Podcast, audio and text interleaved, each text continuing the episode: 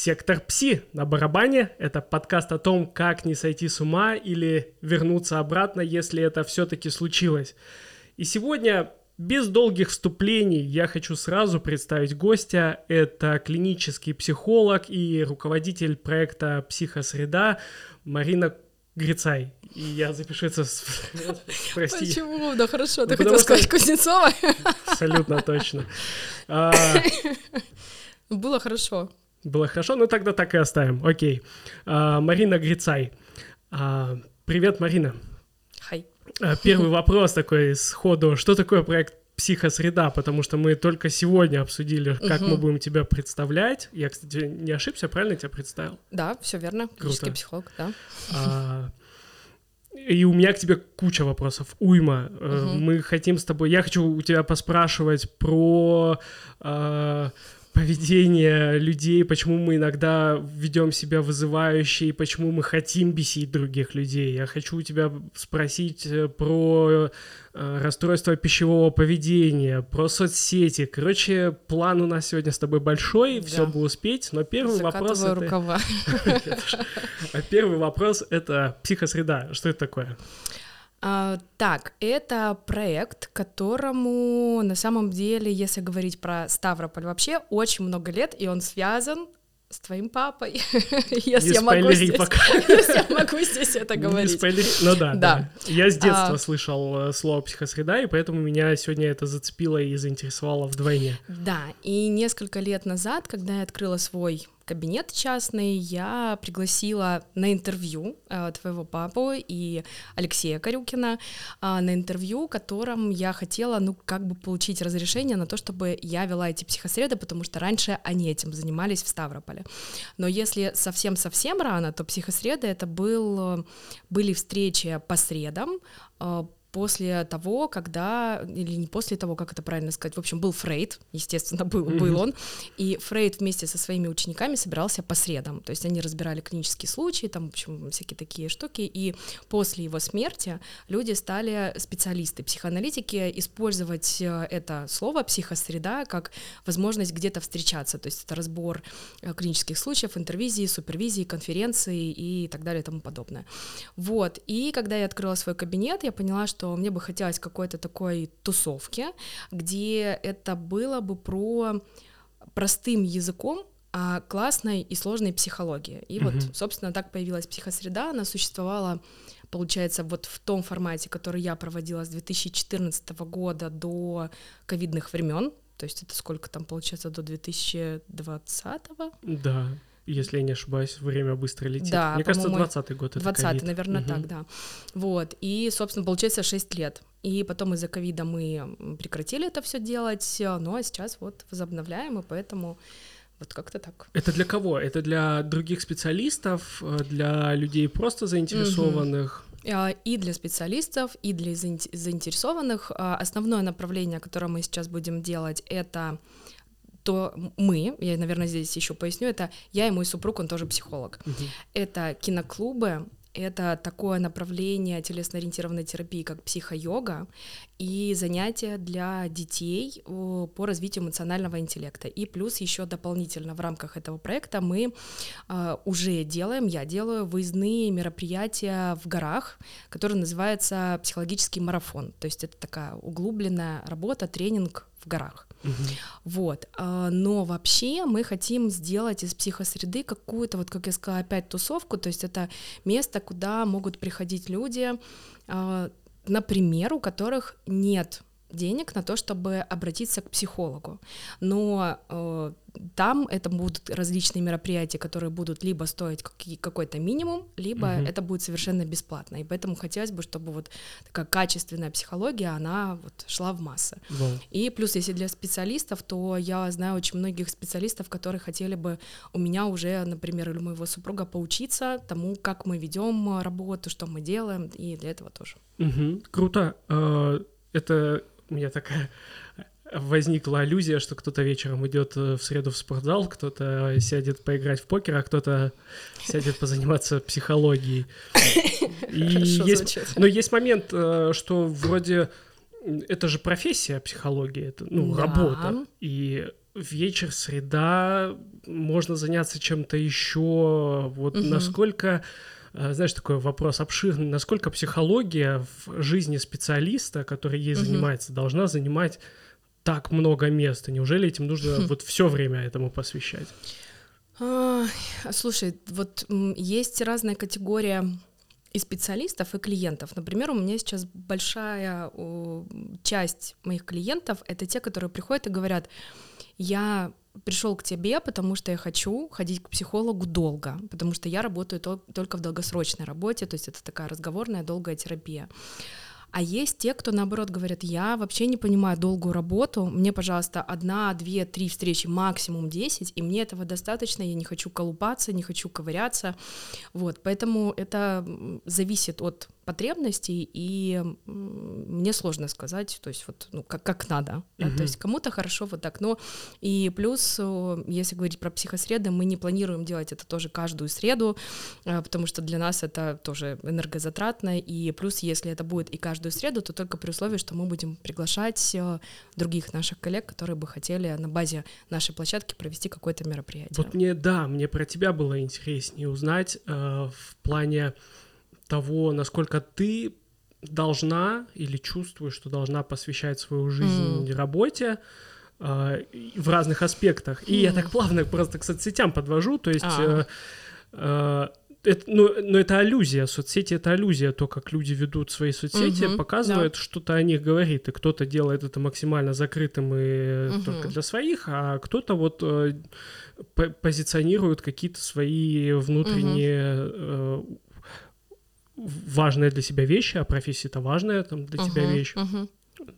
наружу. И вот отсюда вопрос, uh-huh. да, как баланс ты находишь этот, например, и...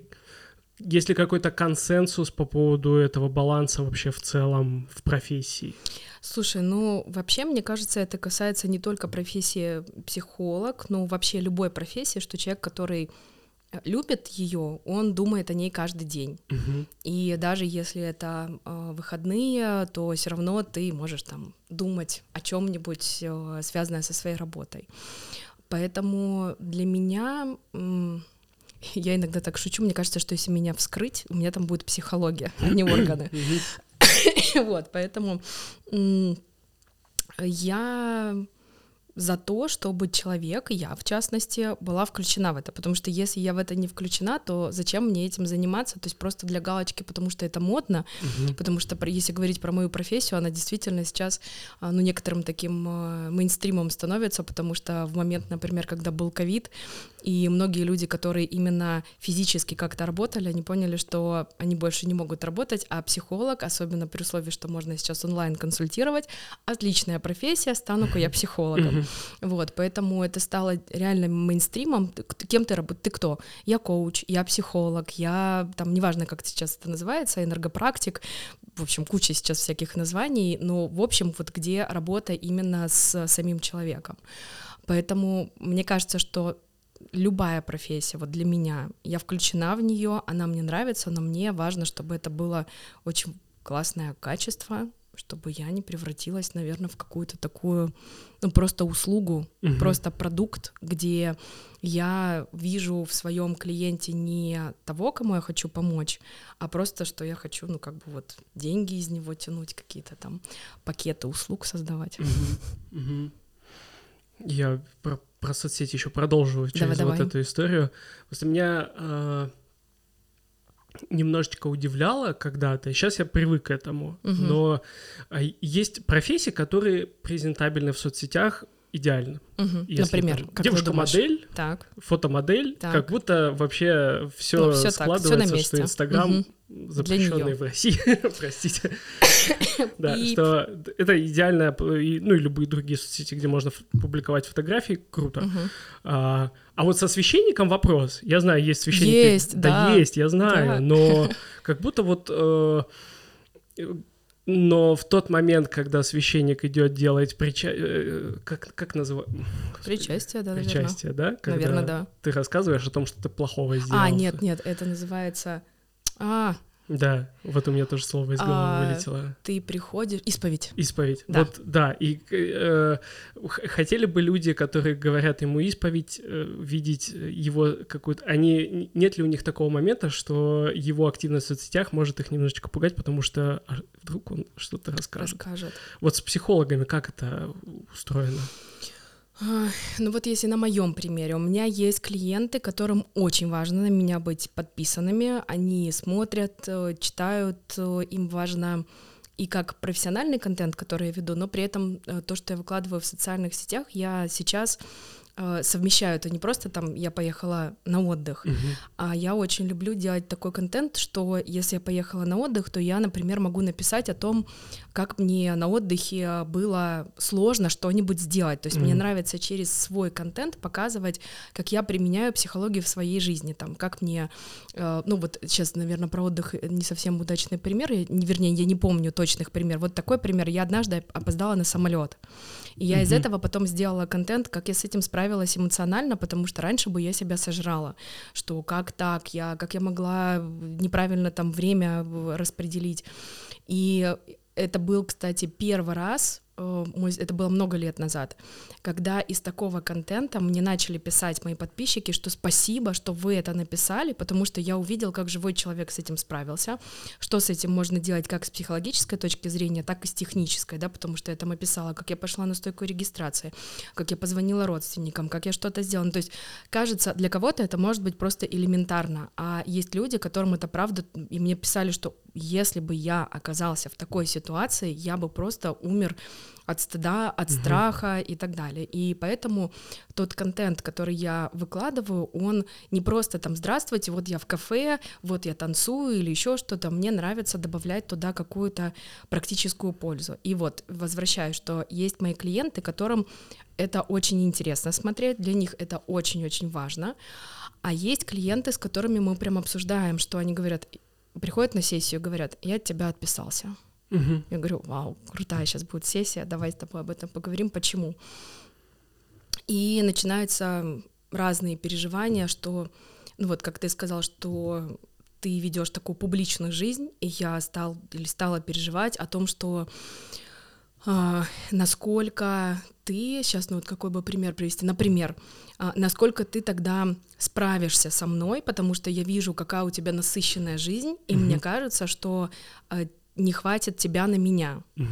Тут же человек, например, логически начинает понимать, что так, это не моя мама, мне нужно расслабиться, но для того, чтобы чуть уменьшить влияние вот этих эмоций, которые человек испытывает, он понимает, что чтобы я этого не испытывала, мне нужно отписаться, но я хочу обсудить, как это, потому что он понимает, что это очень похоже на его сценарный процесс, как, например, мама каким-то образом не давала ему достаточно внимания, и вот в процессе, что я такая вся активная в социальных сетях, это поднялось. Угу. Вот, поэтому есть клиенты, которым нравится, как я веду социальную сеть, сеть моим клиентам, есть те, которые намеренно отписываются, говорят, я не могу смотреть, как ты там куда-то поехала, но мы всегда это обсуждаем. Я говорю, ну, давай обсудим, а что там произошло? Я завидую. Угу. Я говорю, отличная тема для сессии, давай про зависть, как это угу. про тебя, потому что а, то, как я работаю с клиентами, я работаю через психотерапию отношениями. То есть я не просто чистый лист, а мы исследуем наши взаимоотношения, в том числе, например, вот про социальные сети, то есть то, как я их веду, клиент надевает на меня чью-то маску, угу. маску, например, ну, самое простое — это родителя, потому это что у нас... перенос называется? Да, то есть это переносы, это проекции и любые все штуки, которые там были вот придуманы uh-huh. в психоанализе. И если говорить про социальные сети, они просто активируют этот процесс, и есть люди, которые могут выдерживать исследование такое, но есть люди, например, с такой э, пограничной структурой, которым, например, я запрещаю на себя подписываться, mm. потому что они думают, что мы друзья, mm-hmm. они в любой момент могут мне написать какой-нибудь комментарий, и стираются вот эти границы. И мы тогда исследуем и говорю, слушай, вот тебе лучше не подписываться на меня, потому что это чрезмерно ты на меня надеваешь маску э, брата, свата, сестры, мамы, папы, поэтому лучше тебе это не идет на пользу. Слушай, ну как будто бы запретный слот плод сладок, сладок. Угу. Там через левые аккаунты Лена на, го... Лена на ноготочки подписывается потом. Слушай, нет? Ну такое возможно, но опять же для меня психотерапия разговорная, то, чем я занимаюсь, это очень такая интерес... интересная штука, как детектив, работа детектива буквально, угу. Потому что если даже это произойдет, а у меня, кстати, была однажды такая ситуация про вот эти закрытые аккаунты, когда выяснилось, что там клиент, он там следил за мной, он следил за другими моими клиентами, это было все очень жутко, и это было прям небезопасно, и я тогда поняла о том, что ничего себе, мы можем многого не знать, угу. Как это на нас влияет, как мы там взаимодействуем друг с другом. Ну, да, мы, если удастся, если вернуться к тому, что ты сказала про плод сладок, если удастся это узнать, если мы это обсудим, то это будет очень классное понимание, что там вообще произошло, что это за элемент такой терапевтический, что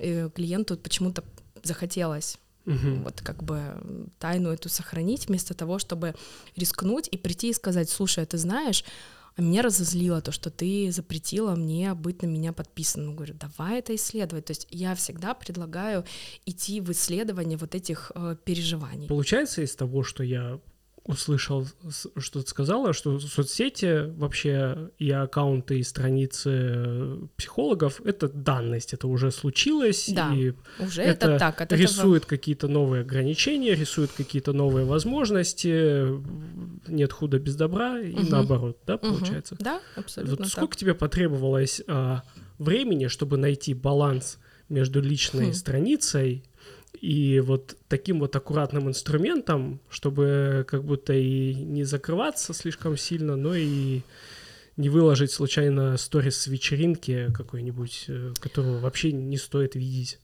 Слушай, я бы не сказала, что я достигла этого баланса. Мне вообще, кстати, очень нравится в тему слова «баланс» метафора про кардиограмму. Я знаю, что mm-hmm. вот, вот эта прямая линия, пи, она называется баланс. Mm-hmm. Баланс. Mm-hmm. Звучит не очень оптимистично.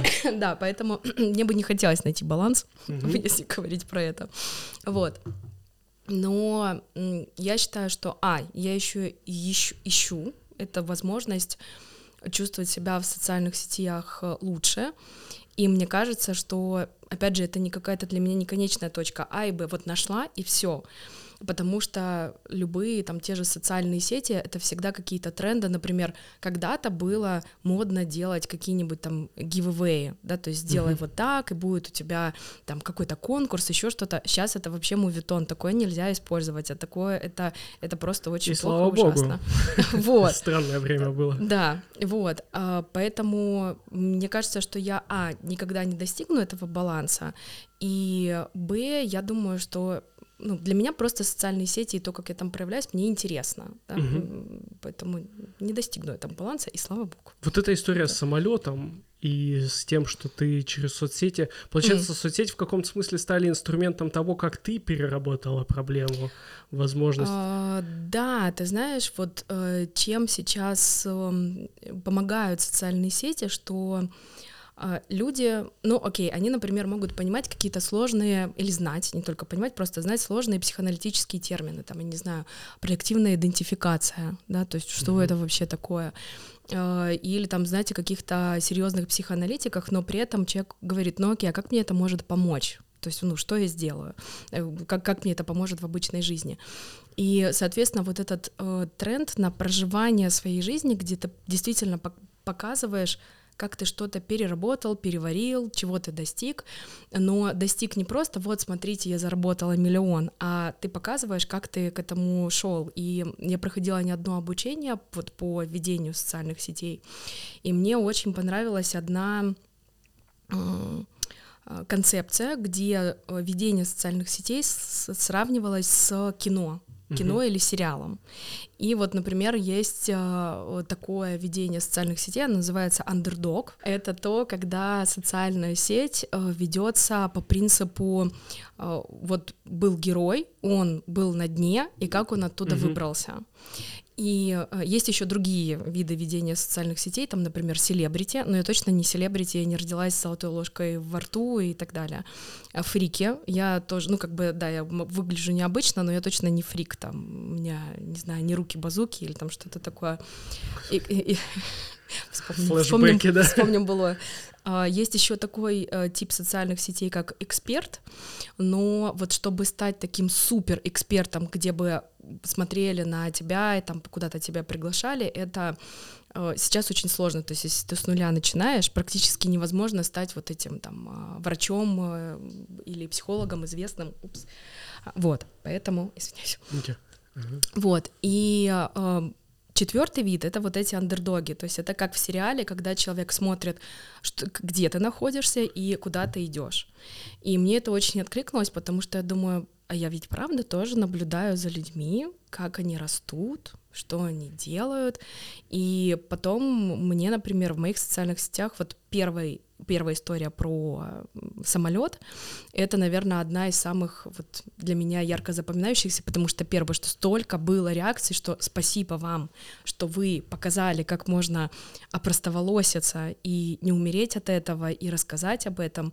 И как в психологии это еще называется, засвидетельствовать свою историю стыда. Угу. А потому что от стыда мы очень часто блокируемся, нам становится очень тяжело что-то переживать, потом высовываться. Но когда мы размораживаемся, это очень круто. Поэтому, да, я вот веду социальные сети вот таким образом. У меня образом. даже в рамках подкаста была такая история. Mm, например? А, в одном из выпусков в начале я делал подводку а, перед первым вопросом, mm-hmm. вспоминал мастера Маргариту, что-то дико напутал. Я же филолог, я да. же, как бы, ты должен знать. Я же какой-то что-то косяк, косякнул, не то какой-то слово факт, совершенно сказал, да. Uh-huh. да, и меня гость поправил. И я такой, uh-huh. как стыдно. Но я потом это написал, вот когда уже размещал подкаст, я написал, что смотрите, в начале подкаста было вот это, и мне действительно стало полегче. Но здесь вот. есть обман какой-то с другой стороны. Обман ожиданий. Mm-hmm. Потому что ты сейчас, психолог, uh-huh. заявляешь, что у тебя могут быть какие-то трудности, да. проблемы. Да. Какого чёрта вообще? Ты же должна быть... Богом. Да. Давай поговорим с тобой про вот эту историю. Давай.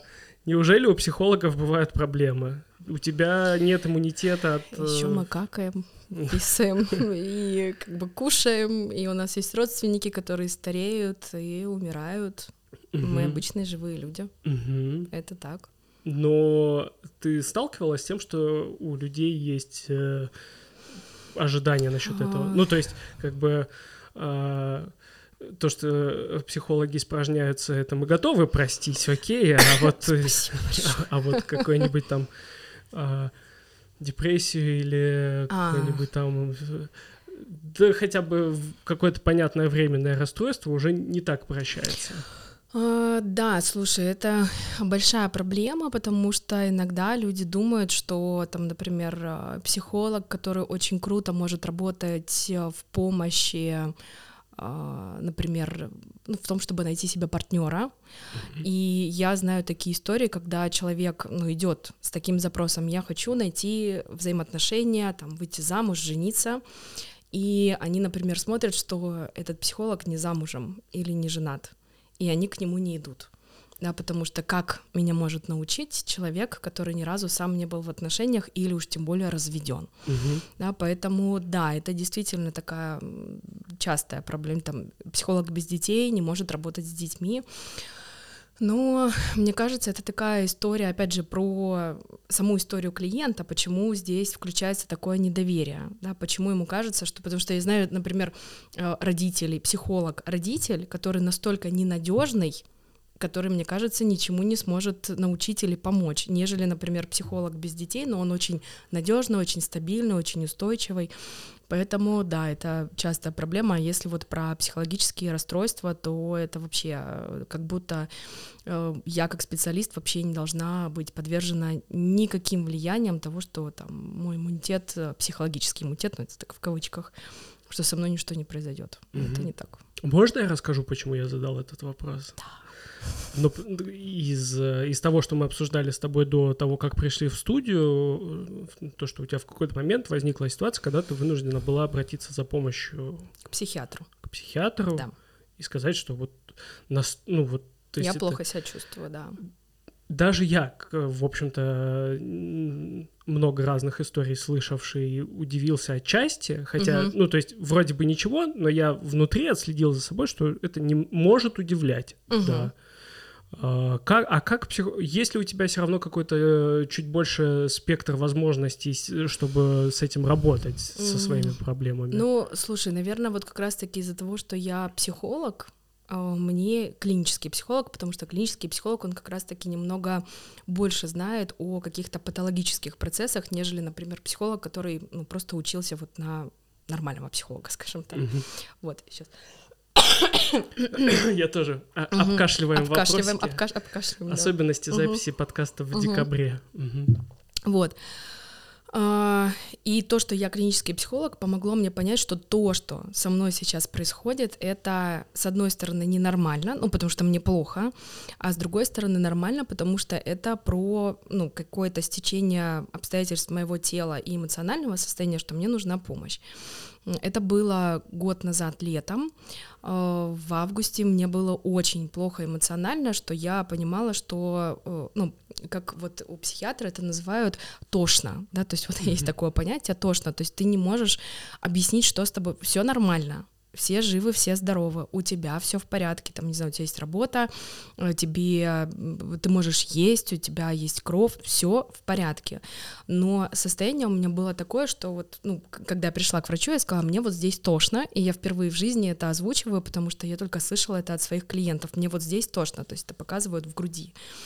Это, э, я уверена, что там есть какие-то нейробиологические обоснования того, что происходит в груди, в груди, да, потому что именно там, как кровь течет, что там происходит с, э, в общем, биологически с нашим телом, но психологически и эмоционально вот тошно.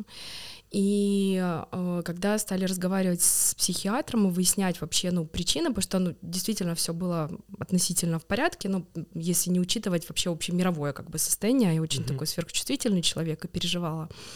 Но у меня была другая причина. Я в то лето, в июне, заболела ковидом. И одна, одно из последствий ковида — это развитие депрессивного состояния, потому что там начинает иначе работать кровеносная система, происходят застои, организм буквально застаивается, и тебе становится... Это влияет на твое эмоциональное состояние. И когда я пришла к психиатру, мы стали разбираться, я говорю, слушайте, а у меня ковид был. Он говорит... Ну, как бы вот все, все, все понятно. Все с тобой ясно, да, но мне не поставили клиническую депрессию, потому что я ела, я норм... относительно нормально спала, я хорошо функционировала. Это было субдепрессивное расстройство, то есть это как бы преддепрессия. Угу. Вот. А, ну еще, кстати, то, что мне помогло, я перед походом к психиатру прошла онлайн, это он в общем доступе, есть так называемый опрос... опросник Бека. Это самый валидный опросник по выявлению у себя депрессивного состояния. Подожди, это важно. То есть реально в интернете ты можешь загуглить штуку, да, пройти опросник её, Бека, и да. это релевантная история. Да, потому что психиатр тебе попросит его пройти. Да, то есть это не история, кто вы из Гарри Поттера нет, по вашему психологическому нет, нет. портрету. Это...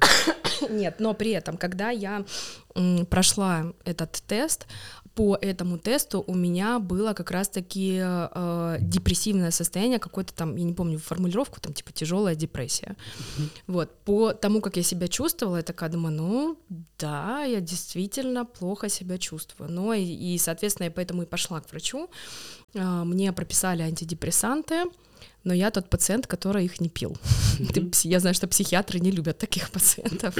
Вот. Но это связано с тем, что я отношусь к депрессивному состоянию таким образом, что мне кажется, что можно предотвратить употребление антидепрессантов каким-то другим способом, сначала попробовать помочь себе без лекарств. Ну, собственно, я поехала в отпуск, мы пошли в горы, я стала иначе питаться, ну, то есть я решила себе вот так помочь, стала mm-hmm. пить витамины, и мне это помогло. Вот, но это... Те, кто будут слушать, это точно не всегда работает, потому что у меня мои знакомые, как бы они не старались себе так помочь, они все равно, мои знакомые, ну, кто когда-то обращался к психиатрам, они пили в итоге антидепрессанты, и от них реально становилось легче. Да. Да, то есть я не против медикаментозного лечения, я про то, как прислушиваться к себе и делать то, что тебе. Да, спасибо за этот дисклеймер. Да. Важный момент по поводу того, что ты сказала, я услышал себя, отметил, uh-huh. взял на карандаш. Ты сказала, что я отношусь к депрессивному состоянию так-то и так-то, uh-huh. а значит, другие специалисты могут относиться так-то и так-то, и все это зависит от, ну, от подготовки, от опыта, от школы. Uh-huh, uh-huh, а, uh-huh. Большинство из гостей, которые относятся кто? именно к психологии, ага. кто был на подкасте, связаны с анализом, так угу. или иначе, с психоаналитической угу. школой. А, господи, как я боюсь ошибиться в формулировках всегда в этот момент. Ну, простите, если что. Ты, я так понимаю, тоже э, в периферии. Вот где ты на карте относительно психоанализа, относительно дедушки Фрейда, uh-huh. вот, куда ты стремишься и какие uh-huh. еще бывают направления в этом путешествии? А, направление, с которым я изначально стала работать, учиться ему еще в университете, это транзактный анализ. И если вот про карту относительно дедушки Фрейда, то Берн а, был изначально психоаналитиком, но ему многое в психоанализе не нравилось, в сложности формулировок и так далее. И он а, такой: мне не нравится, я от вас ухожу, я сделаю что-то, что мне подходит. Вот, так появился транзактный анализ. Кстати, я очень хихикала, что у психоаналитиков это психосреда, а у транзактников это психологические вторники, потому что Берн настолько был, ну вот такой, я не ага. такой, как вы, у вас э, психосреды, а у нас будут вторники, угу. да, то есть я не такой, как вы. Вот. Это направление, я не знаю, как... А, нет, я знаю, как я в него попала. К нам в университет пришла преподавательница, которая, в общем, преподавала это направление, мне стало интересно, ну и так как-то я и выбрала. Вот. Угу. Поэтому относительно Фрейда, то есть я вот в этом направлении как бы, даже не знаю, ну Берн, в общем, какой-то такой оппозиционер был, наверное, угу. против Фрейда. Если говорить конкретно сейчас, я транзактный анализ для меня, он как общая философия, то, как я мыслю в работе с клиентами. Но основные техники, которые я применяю, это телесно-ориентированная психотерапия, я тоже много этому училась, вот, телесники, я знаю, что, в, как бы, как это сказать, в обществе, там, тех же психоаналитиков считаются вообще жуткими маргиналами, потому что они трогают своих клиентов, они с ними кричат, топают, делают вообще какую-то дичь, где психоаналитик может сказать: ребята, Mm-hmm. с вами что-то не так, так нельзя, вот, но я пошла учиться телеске как раз-таки потому, что в какой-то момент поняла, что только разговором сыт не будешь, mm-hmm. и есть моменты, когда клиенты приходят и говорят: ну я знаю, что проблемы были в детстве, что это про маму, про папу, там еще что-то, но... ничего не решается. И вот здесь как раз-таки мне очень помогает телеска, потому что мы делаем иногда с клиентами какую-то такую практику, где не просто там, ну вот мама, она такая вот плохая или сякая, там, ну или кто-то еще, начальник, и мы тогда используем какие-то техники, где человек реально может как бы попасть в ту ситуацию, прожить это как бы буквально заново, ту ситуацию травмирующую, где он может, например, закричать, сказать там гипотетическому образу своей там мамы или обидчику, и это помогает наконец-таки снять то напряжение, которое есть в теле, и это не магия, это нейробиология, у этого есть прямые объяснения, как это работает, это связано там, ну если чуть-чуть глубже сейчас скажу, это связано с так называемой поливагальной теории, то есть это про блуждающий нерв, это чистая нейробиология, это никакая не эзотерика, но, кстати, просто многие психологи не знают, как с этим работать, и кто-то думает: я сейчас клиенту дам упражнение, он подушку побьет угу. прям в кабинете, и клиенту станет легче, но там на самом деле очень много нюансов, скажем так, как правильно побить подушку, чтобы тебе полегчало. Точно так же, как и в разговоре, да, потому Я что придумал можно... заголовок э, к Отлично. подкасту. Ну-ка. Ну, как правильно побить подушку, чтобы тебе полегчало. Да. Да, вот, поэтому транзактный анализ, телесно-ориентированная терапия, и у меня сейчас есть еще третья нога, как я говорю. Мне пока еще очень сложно где-то говорить... вообще во все услышания об этом, вот, но я сейчас еще обучаюсь шаманизму. И тут... Да, да. Ну вот, расскажи. Что это такое? Да. Ой, я, это вообще очень интересная история, как я туда попала. И, и, и вот и, и, и как, и как начать про это говорить? Знаешь, почему, наверное, сложно про это говорить? Потому что мир сейчас настолько рациональный, что как будто вот все эти рациональные вещи, и они еще и вот под лейблом эзотерики, но то, чем я заним... чему я обучаюсь, это вообще не про эзотерику, а как раз-таки про нейробиологию травмы.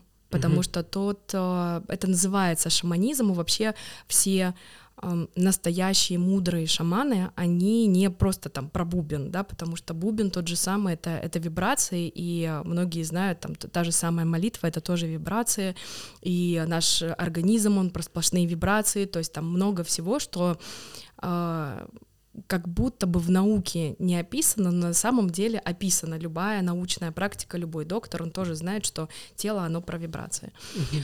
Вот, поэтому... М- Мне сложно это описывать из-за лейбла эзотерика, да, mm-hmm. что как будто люди думают, что ну, совсем ку-ку.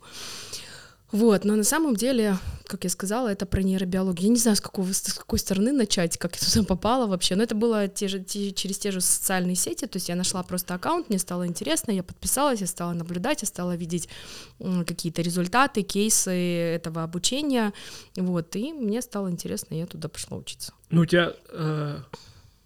Я понимаю, для себя, возможно, ошибаюсь. Uh-huh. Поправь меня, если это так, что сложно говорить про это, в том числе из-за...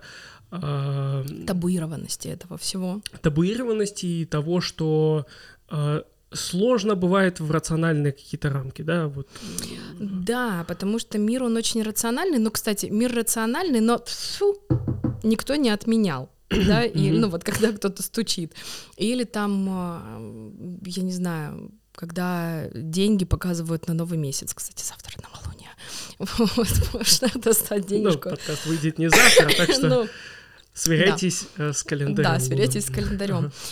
Это, правда, никто не отменял, да, то есть мы, если посмотрим на вот самого рационального человека, он, например, точно например, скажет вам, вы знаете, если вдруг я вернулся домой, я обязательно посмотрю в зеркало.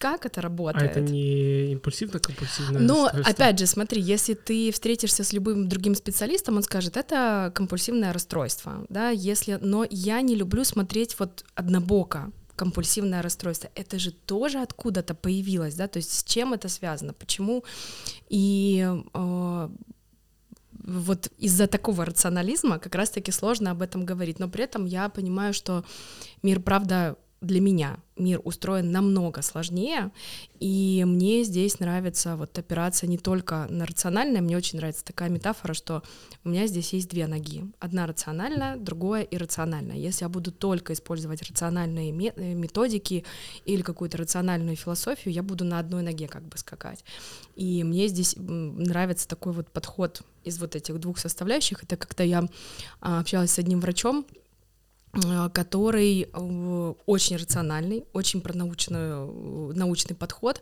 но при этом он в своих социальных сетях очень круто, например, пишет про гомеопатию, да, где он говорит, я, вот вы все знаете, я вот такой научный, та-та-та, но вот здесь я обязательно своим пациентам дам вот эти капельки, которые можно купить только в гомеопатической аптеке, да, и потому что они реально работают, да, то есть он прописал протоколы, в которых он пробовал, и это помогает, mm. но при этом он использует абсолютно нормальные Ой, протоколы. Аллергия на слово гомеопатия. Но я, видимо, да, я такой всегда стремлюсь к рационализму, и для меня вообще сложно принимать все, все угу. штуки, которые описываются как-то так. Магия. Хотя я с ними не, не, не часто соприкасался. Угу. Но еще есть один момент такой, связанный с тем, что, возможно, достаточно много людей используют какие-то такие названия и умеют это классно обрисовать, угу. и продвинуть, что это, ну, приносит им много денег, а людям это, это да. кроме собственного там удовлетворения от потребления плацебо, не приносит угу. практически ничего. Угу. Вот, вот с этим у меня, наверное, еще связано какое-то личное... Ну, да, на самом деле, ну, это я же говорю, то есть это все превратилось в магическое мышление, что там, если ты... Я вот недавно узнала такое слово, как...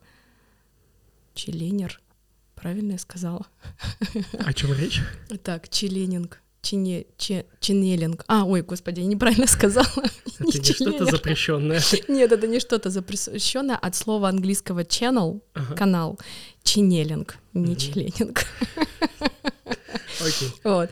Значит, чинелинг — это чинели, чинелеры. Это люди, проводники, угу. которые вот они связаны с какой-то материей, которые тебя вот куда-то проводят.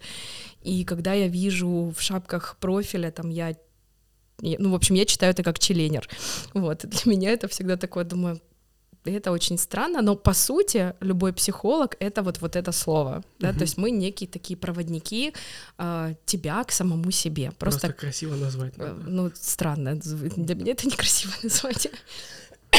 Вот, но это действительно про либо про магическое мышление, но, кстати, если прикоснуться к психоанализу и к понятию того же переноса, для меня это очень магическая штука. Ну, то есть вот что-то там происходит, что-то, или, например, та же самая проекция, что ты пришел, вот передо мной сейчас сидит Никита Пешков, но mm-hmm. при этом тема проекции и переноса может родить в моем сознании какую-то или подсознании какую-то историю, где на самом деле ты для меня не Никита Пешков, а ты там кто-то другой, кто связан с моей какой-то прошлой историей, но это тоже ведь очень вот, ну, магически, то есть что прямо здесь и сейчас вместо Никиты Пешкова передо мной на самом деле сидит кто-то из моего прошлого.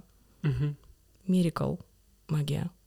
Ну, если вот, вот так, да, то есть это, поэтому я, при этом я знаю очень много научного обоснования вообще, что такое проекции, переносы, все психоаналитики на всех конференциях, как это разбирается, как это рассматривается, но если посмотреть с рациональной точки зрения, у меня такое, типа, товарищи психоаналитики, ну не магия ли? Да, ничего то есть, ли ну, вас не смущает? Ничего да? ли вас не смущает, да, что прямо здесь и сейчас а, в, в кабинете там, психолога, психоаналитика оказывается образ кого-нибудь? Повседневное волшебство. Волшебство, да.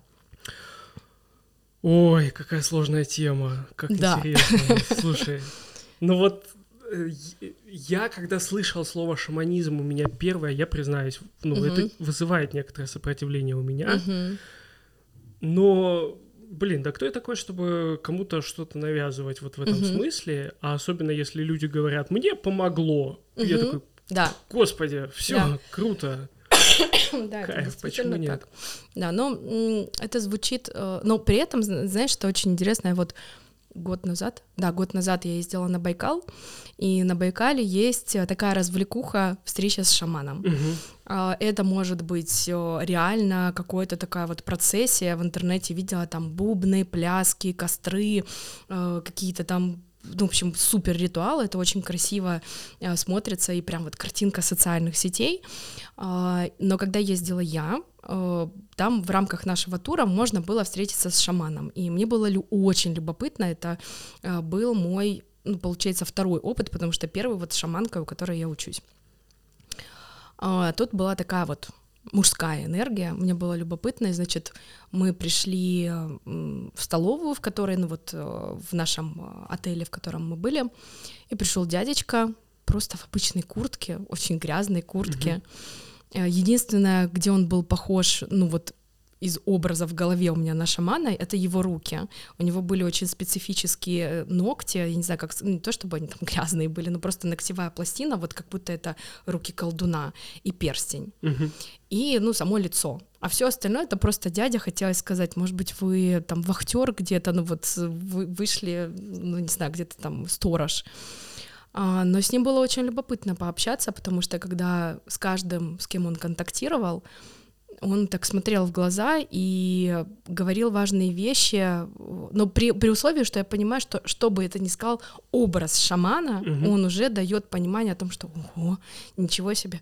На самом деле образ психолога дает абсолютно такое же, потому что когда я оказываюсь где-то а, в какой-то компании, мне иногда приходится, ну, говорить, что я там, я не знаю, патологоанатом, например. Мне кажется, это вопросов вызывает не меньше.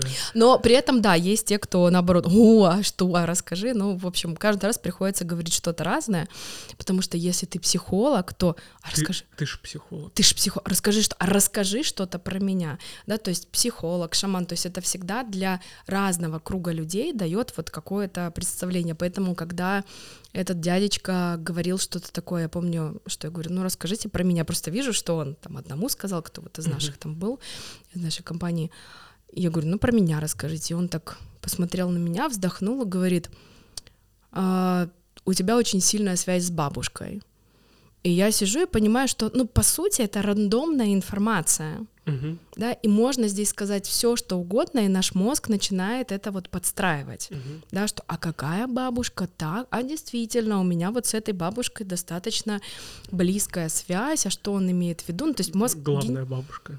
А, как? Главная бабушка. Да, да, да, да, да, то есть мозг действительно начинает генерировать, но вот если вернуться к тому шаманизму и иррациональности, про которую я говорю, то я всегда задаюсь вопросом таким: а почему именно сейчас эта информация ко мне пришла? И вот, вот здесь для меня вот этот шаманизм, потому что рационально иногда никак не объяснишь, вот почему вот сейчас, а иррационально, да, то есть почему он сказал тогда про бабушку, но мне было интересно, и у меня потекли мысли, угу. как это связано с этим.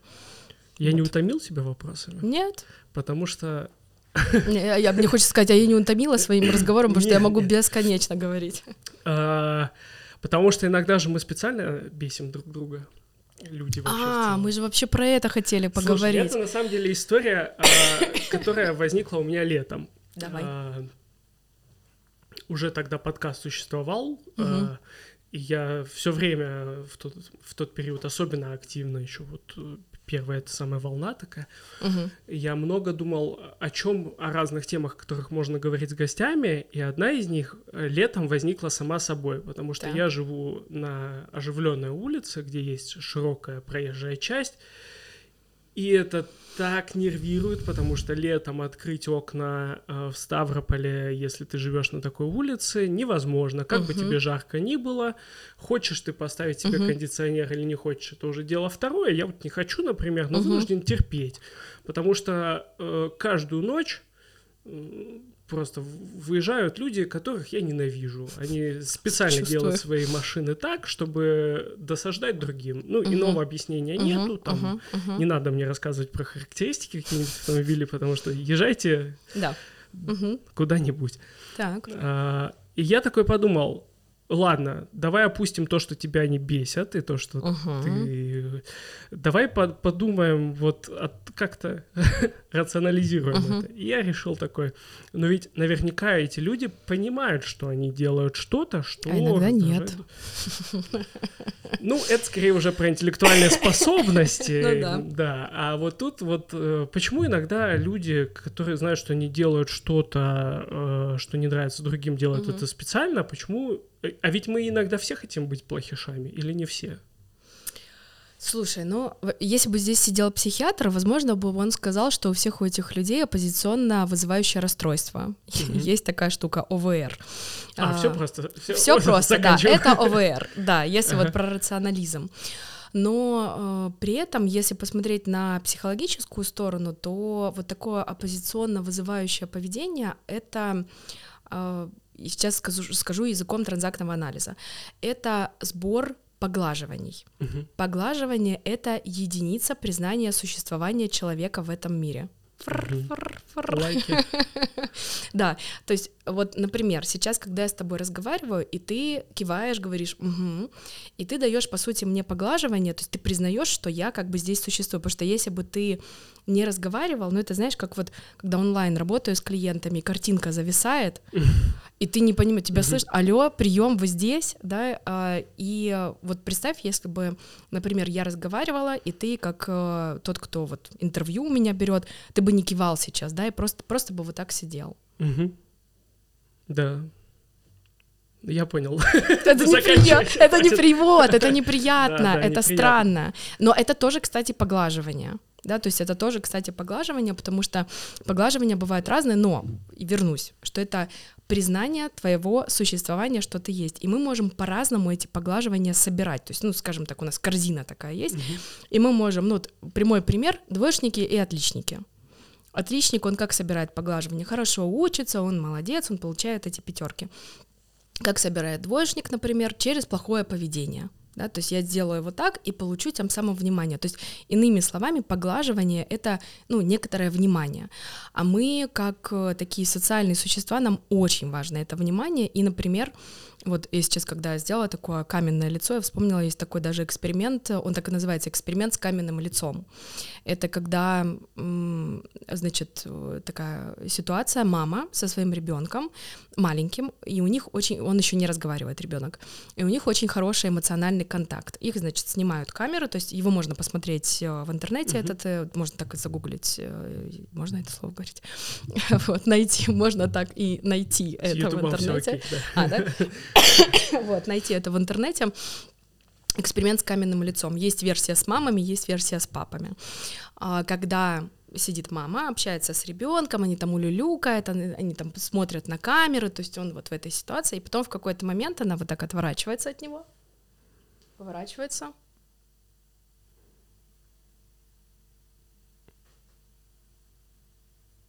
Ну, ты не ребенок, у тебя нету ко мне эмоциональной привязки, но что ты чувствовал в этот момент? Ну, это сложно, да. Это сложно. А представь, когда у тебя эмоциональная связь с этим человеком. И ребенок там прям... Это длится несколько секунд, но я знаю, что многим мамам очень тяжело смотреть на этот эксперимент, потому что ребенок начинает просто... Он задействует маму любым способом. Например, там конкретно в этом видео, которое я видела, мама поворачивается на камеру, и с ребенком они как-то взаимодействуют с камерой. И он потом поворачивается, и маме вот так показывает, а она сидит на него, смотрит. И в конце он начинает плакать. Да? Mm-hmm. Ну и эксперимент в этот момент заканчивается, конечно. Вот, то есть нам очень важно, чтобы нас признавали. Нам очень важно, важно, чтобы нас видели. Это как подойти к зеркалу и не увидеть своего отражения.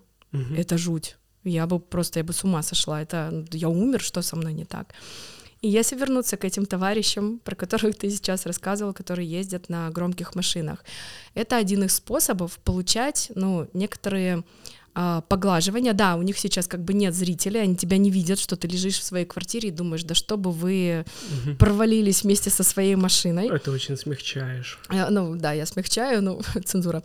Э, понятно, что он этого не собирает, но э, внутри себя он точно знает, что он громкий, э, это кому-то может не нравиться, либо это может нравиться, например, его пассии, которая сидит рядом с ним, да, угу. если это громкая музыка, например, или его друзьям, э, потому что это, о, прикольно, мы такие громкие, мы такие классные, э, и, то есть это, ну, некоторый такой сбор поглаживаний определенных. Я еще подумал, что это же такое завоевывание пространства, может завоевывание быть. пространства. Звуком это... я так заполню все вокруг да, себя, да, что... Да, да, да, на самом деле это действительно так, то есть тут много разных, вот если про завоевывание пространства, то это про тему вообще патриархата, да, потому что это действительно, как мужчины делают какие-то разные действия.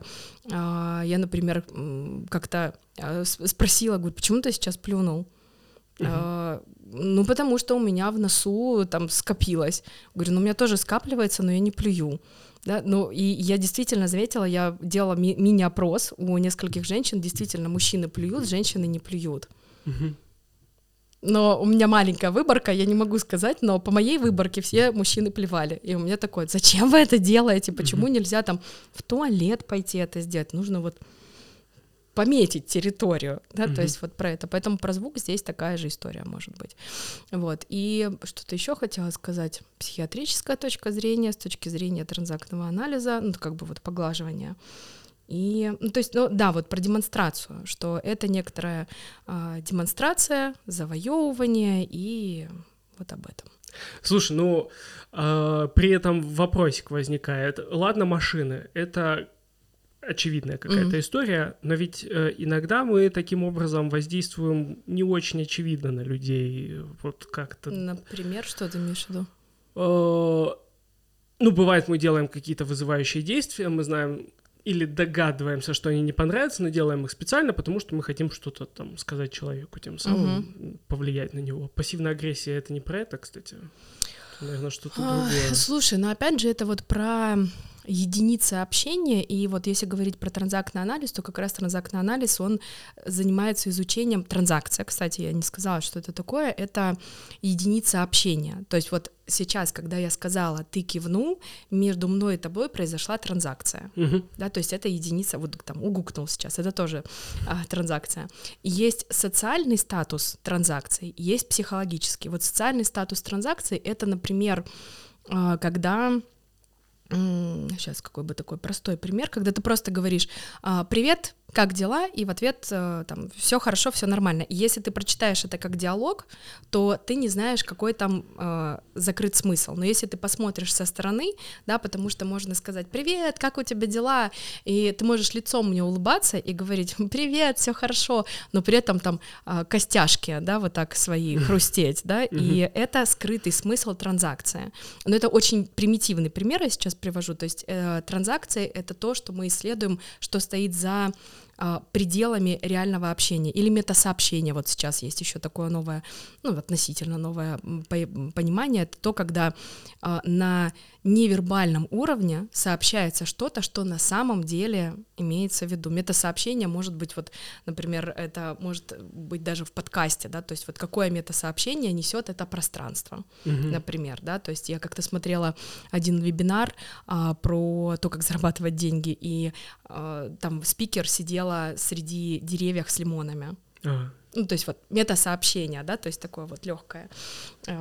И, соответственно, вот если про транзакции, про пассивную агрессию, то есть в любом случае это какая-то транзакция, то есть человек тебе что-то сообщает, угу. да, то есть это может быть какой-то комментарий к тому, как ты выглядишь, он же зачем-то это делает, ну вот из практики. Например, когда клиент может сделать какой-нибудь комментарий относительно внешности психолога, какой-нибудь неприятный, пассивно-агрессивный. Там, вы знаете, вот у меня там косичка, например, есть, да? Слушайте, у вас такая странная косичка, и так, знаешь, лицом может, ну, как-нибудь сделать, она вам нравится, да? И в этот момент, в этот момент я, например, могу спросить, когда вы задаете этот вопрос мне, именно так, как вы его задаете, что вы хотите, чтобы я почувствовала? Mm-hmm. Да? И человек, который готов быть вот в этом анализе, он может сказать, ну, да, конечно, мне хотелось вас задеть, чтобы вы почувствовали, что э, вы выглядите не очень. Mm-hmm. Да, я говорю, а зачем вам это нужно? И мы начинаем распаковывать. Ну, либо, например, есть, конечно, люди, которые скажут, да я просто спросил. Я просто, я ничего вообще не имел в виду. С чего вы вообще взяли? Вы думаете, я вас хотела обидеть? Нет, что вы, что? Ну, просто странная такая у вас. Да? Ну, вот. И это как раз-таки вот исследование этого всего. Поэтому, э, да, пассивная агрессия и любые вот эти вот проявления — это некоторый месседж, вот это сообщение, что я на самом деле имею в виду. Я для себя как-то... Ну, давай уже закончим с этими ребятами с, со странными автомобилями. Ну вот мне стало легче э, воспринимать их, когда я решил подумать, зачем они это делают. Я угу. не то чтобы даже нашел для себя ответ, но то, что я это перенес в какую-то другую плоскость, нежели угу. прямой агрессии на прямой вызов агрессии, угу. а я считаю, что такое поведение — это попытка вызвать агрессию с вами, угу. что бы это угу. ни значило. То, ну, да, я для себя хотя бы меньше стал тратить... Блин, да это мои силы. Uh-huh, uh-huh. Я, пожалуй, на что-то другое. Uh-huh. А, а это везде работает вообще? Попытаться так чуть-чуть шаг назад сделать? Uh, слушай, ну да, на самом деле, когда ты видишь, что делает человек, мне то, что помогает понять, а что стоит за его поведением, какая у него история. И, например, вот это может быть вообще все что угодно, не обязательно агрессивное поведение. Я относительно недавно, как бы это ни звучало, но поняла, почему я работаю психологом. Да, это сейчас будет такое откровение. Просветление. Просветление, да. Я поняла, что мои отношения с моими родителями строились таким образом, что я не могла прийти к ним и поговорить о том, что меня беспокоит. И для меня это перевернулось в то, что из-за того, что я не могла поговорить с ними о том, что меня беспокоит, я точно знаю, как это больно, когда ты не можешь поговорить о том, что тебя беспокоит, и поэтому у меня очень классный навык помогать здесь, когда людям как-то плохо, я могу выслушать, потому что мне это не было дано, но я могу давать это другим. И, соответственно, это касается абсолютно вот любого процесса. Если человек, вот когда ты сейчас заговорил про эти автомобили, я вспомнила одного своего знакомого, который занимается, как это правильно называется, когда на машину устанавливают вот все эти колонки. Угу. Ну, автозвук, да. Автозвук, да. А, для меня это очень странная история. Да, вот прям очень странная история, и, но зная немножко там его жизнь, для меня это понятно, что почему он стал этим заниматься. Ему нельзя было быть громким. Угу. Его всегда в детстве как бы вот подкручивали, скажем так. Но сейчас он может вот так вот э, проявляться. Вот. Но опять же, это э, настолько все индивидуально и настолько, потому что он мне может, например, это моя интерпретация. Любой человек может проинтерпретировать свою историю совершенно вообще по-разному, да, но за любым поведением всегда стоит какая-то история, и если для себя ты понимаешь хотя бы примерно, что это за история, тебе становится чуточку легче. Ты угадаешь, я теперь думаю. Почему-то стал тем, кем-то стал. Вообще я сижу в студии. И берёшь интервью. Да. А, а как, ну слушай, вот я задался вопросом, а что я здесь делаю, почему я здесь, и угу. как себе ответить на этот вопрос? То есть у меня нету механизма. Чтобы... Ты конкретно про себя, про свою работу? Ну, или... да, да. Ну сколько тебе времени понадобилось, чтобы ответить на вопрос? Я по... тебе вот сейчас сказала, что это мой абсолютно недавний инсайт, при условии, что я хожу к своему психологу уже э, с две тысячи девятого года. Угу. И я только сейчас понимаю, две тысячи девятого или две тысячи восьмого, ну, неважно. Я только сейчас, вот, абсол- правда, абсолютно недавно я поняла, что я не могла в детстве вот так откровенно разговаривать с родителями. И только сейчас такая думаю, а, поэтому у меня такой крутой навык послушать других, потому что мне это не было дано, и я компенсирую это вот таким образом, я слушаю других. Да, но с другой стороны, ты могла бы с этим э, сценарием пойти работать журналистом. Это профессия, а, почему где я не выбрала журналиста? Да, нужно слушать других. Но... Слушай, там тоже ведь такая история, что вот опять же, как смотреть шире на какую-то историю. Моя старшая сестра на тот момент училась на психолога. Когда пришел, пришло время мне выбирать, она на тот момент училась, ну, получается, уже там на третьем курсе, и я хотела танцевать, но для родителей моих это было несерьезно, типа, ну, танцстанции, хореографическое училище, это все как-то очень странно, кем ты будешь, но сестра училась на психолога, они говорят, может, ты рассмотришь эту профессию, ну, и когда она в очередной раз приехала с учебы и рассказывала, как там пары проходят в психиатрической больнице, что такое нейробиология, нейропсихология, ну, вроде интересно, ну, давайте, ну, давайте, то есть это на самом деле у меня не было, то есть меня...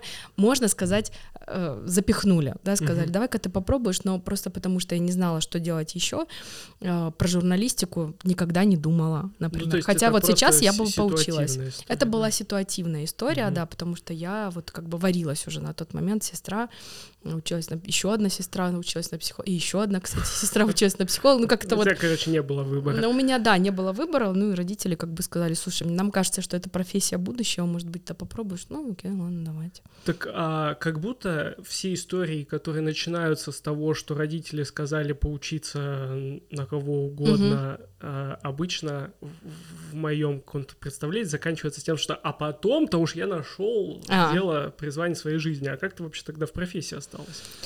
А, ну, наверное, все-таки это совпало про то, когда родители порекомендовали что-то, то, что мне нравится. Потому что угу. когда... Вот прямо сейчас я, я взрослый человек, и я стою перед выбором, я могу стать кем угодно, реально там отучиться, но для меня, а, это уже технически слишком сложно, да, мне, то есть если я прекращу быть психологом, то мне нужно какое-то время отучиться, опять выстроить какой-то новый свой личный бренд, кто я теперь, вот, но просто так совпало. Это mm-hmm. реально совпало. Но я пробовала, кстати, учиться на танцевально-двигательного терапевта. Мне не понравилось в итоге. Mm-hmm. Я не стала, решила, что я, если буду танцевать, то только вот, ну, я сейчас вот хожу на танцы просто для себя. Да, хотя, ну то есть не смешивать удовольствие угу. с рабочим, да, да, да, какая-то да, да, история да, да. такая. Угу. М-м, то есть получается, что мы приходим к такому выводу, что вообще-то неплохо было бы остановиться всем людям и подумать вообще, как они пришли в, это, в этот момент. В профессию, в которой, ну, чем они занимаются. В профессию, в, свои, в свое положение семейной жизни, угу. там, да во что угодно, и прикинуть, да? Ну, собственно, на этом и строится любой анализ, любая психологическая работа, когда ты размышляешь, а как я здесь вообще оказался, да, то есть это и раскручиваешь, раскручиваешь, и там, почему, например, вот мне не нравится использовать слово «проработал», я когда слышу, я даже всех своих клиентов говорю, пожалуйста, ну не говорите это слово, я проработал, я это проработал, это конечный результат. Невозможно проработать что-то. Мне нравится больше, э, я там переварил какую-то часть своей истории, потому что мы более цикличны, мы не точка А и точка Б. И поэтому вот мне кажется, что важно переваривать и понимать, что за любой моей историей, вот анализом, я могу сейчас увидеть вот это, потом я могу увидеть какую-то другую историю и найти какую-то вот самую истину-истину, мне тоже кажется невозможно. В этом плане мне очень когда-то помог фильм.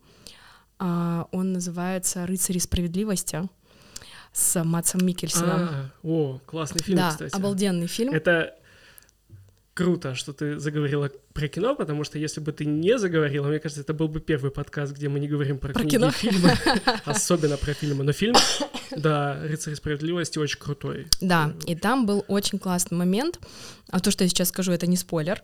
Там был момент, когда один из героев зашел в комнату к главной героине, девочке, у которой погибла мама, и которая хотела разобраться, как это произошло, и что она для этого делала. У нее вся стена была развешана в стикерах, угу. где был один ключевой момент, что это произошло, потому что э, у нее украли велосипед. Uh-huh. Из-за того, что у нее украли велосипед, они с мамой поехали на метро, из-за того, что они поехали на метро, э, произошел там, по-моему, теракт какой-то, и мама погибла. Да, и в итоге-то оказалось, что это не теракт, а стечение обстоятельств. Стечение обстоятельств, вот. И когда этот мужчина зашел к ней, он был программистом, ну, то есть тот, который вот как раз про теории вероятности и все остальное, э, про стратегии. И он увидел, говорит, ты понимаешь, что... А как он задействован в этой истории? Он ее маме уступил место в метро. Да. И он говорит, тут должно быть вот то, что я... Тут должен быть мой стикер, что я уступил место твоей маме. А за мной должен быть еще много стикеров. В каких обстоятельствах меня научили уступать место? Почему это произошло? А тот человек, который научил э, меня уступать место, в каких обстоятельствах с ним это произошло? И получается, что это просто огромная вероятность того, что на тебя повлияло, и это просто невозможно предугадать. Да, поэтому, если говорить про психологическую работу, да, мы можем вот как бы стикеры вот эти клеить, да, то есть очередной стикер, а вот это произошло потому, а вот это произошло потому, и мне кажется, что такая главный результат психотерапевтической работы, когда ты прекращаешь задавать себе вопрос, почему со мной это произошло. А ты видишь в этом не только, ну, как бы причины, а еще и то, что это некоторая данность, да, так по-другому никак не могло быть. Или еще, вот как я сказала, некоторая иррациональная штука, то есть это то, что нам вообще никогда не дано узнать, почему со мной это произошло, и это помогает немного успокоиться. Аминь. Аминь. Я предлагаю, да, вот здесь поставить точку или троеточие в нашем разговоре, мало ли еще, угу. когда ты окажешься здесь у нас в студии. Да, я теперь пойду переваривать. Спасибо переваривать. Тебе большое. С нами в студии подкаста «Сектор Пси» была Марина Грицай, клинический психолог, руководитель, правильно? Руководитель, руководитель, руководитель проекта, проекта «Психосреда». А, спасибо, что и вы были с нами все это время. Если вы дослушали до этого места, значит, вы просто обязаны проявить все интернет-активности, которые необходимы. Поставьте лайки, напишите, пожалуйста, комментарии. Это очень поможет нам работать дальше, развивать проект. Марин, спасибо тебе большое. Пожалуйста. До встречи. Пока. До встречи. Пока.